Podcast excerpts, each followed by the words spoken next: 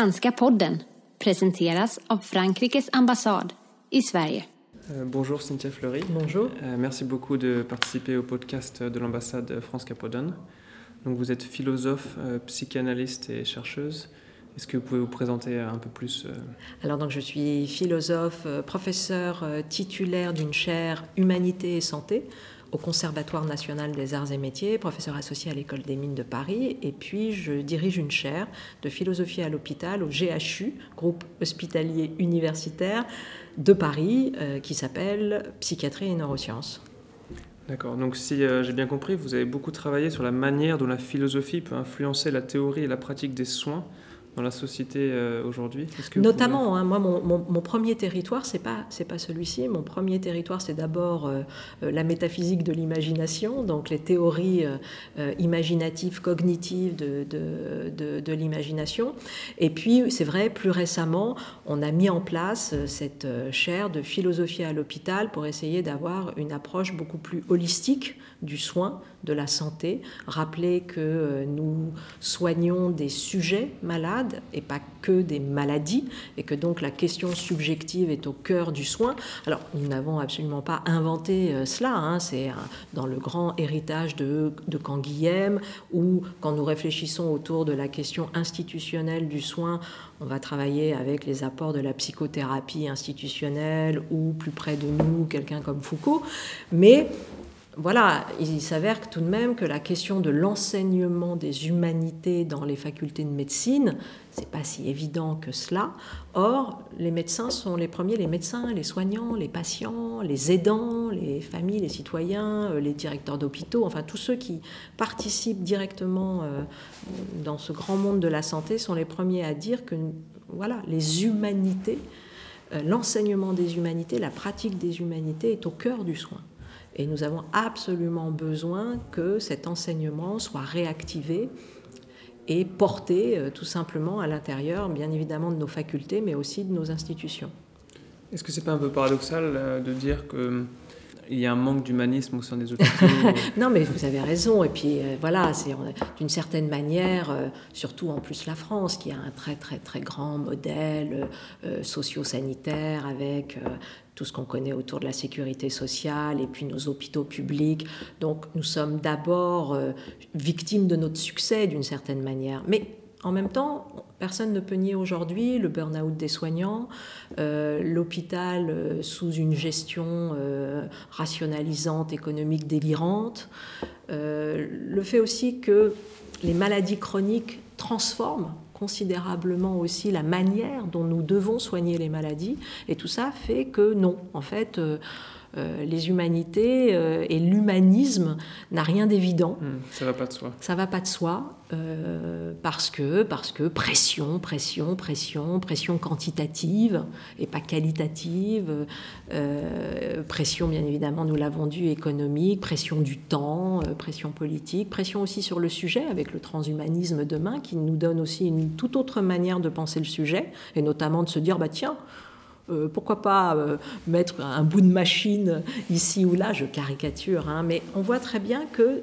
voilà, on a un univers, en philosophie on appelle ça la réification, le fait de chosifier euh, les êtres, et le problème c'est que ça rend malade en fait les individus. Donc c'est très important de remettre l'humanisme pour rappeler à quel point nous soignons des personnes. Justement, en parlant des machines, c'est intéressant puisque vous dites les machines sont conçues par les hommes, elles reproduisent leurs biais cognitifs et émotionnels. Plus on crée des machines, plus il faut renoncer à la formation des hommes et finaliser la technique afin que celle-ci maintienne l'homme dans son humanisme.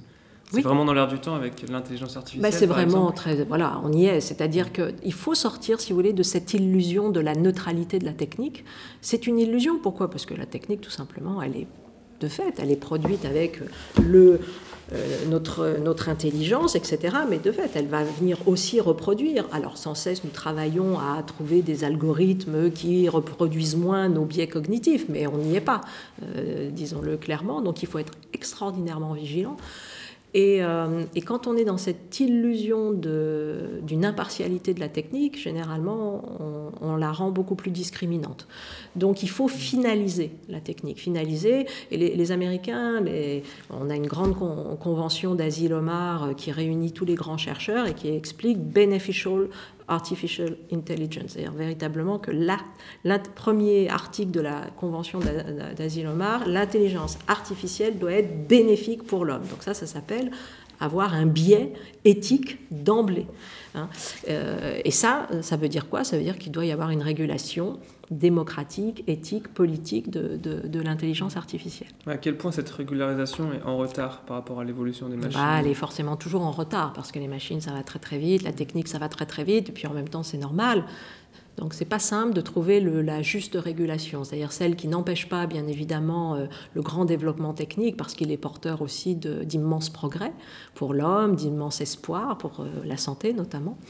Et en même temps, euh, de faire attention à ce qu'ils ne viennent pas nous emmener vers, encore une fois, des conceptions très réifiées de, de l'homme, et puis dangereuses aussi, liberticides, parce que là aussi, il y a tout un gros enjeu de protection des données, d'utilisation des données personnelles.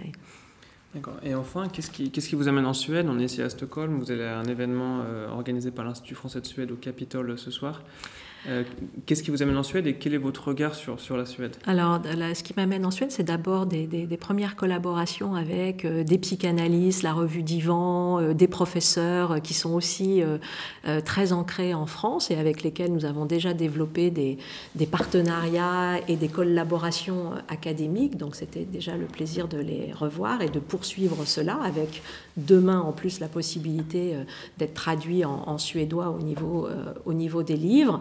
Et puis après, euh, il y a un enjeu, je dirais, plus, diplomatico-politique, même si je ne suis pas une diplomate, mais on en parlait avec l'ambassadeur, c'est-à-dire de, oui, de faire en sorte que la France et la Suède euh, arrivent à porter des enjeux communs européens, notamment autour de la transition énergétique, euh, notamment aussi autour d'une certaine manière d'allier une Europe sociale et en même temps une Europe compétitive, ce que la Suède a tenté aussi de faire.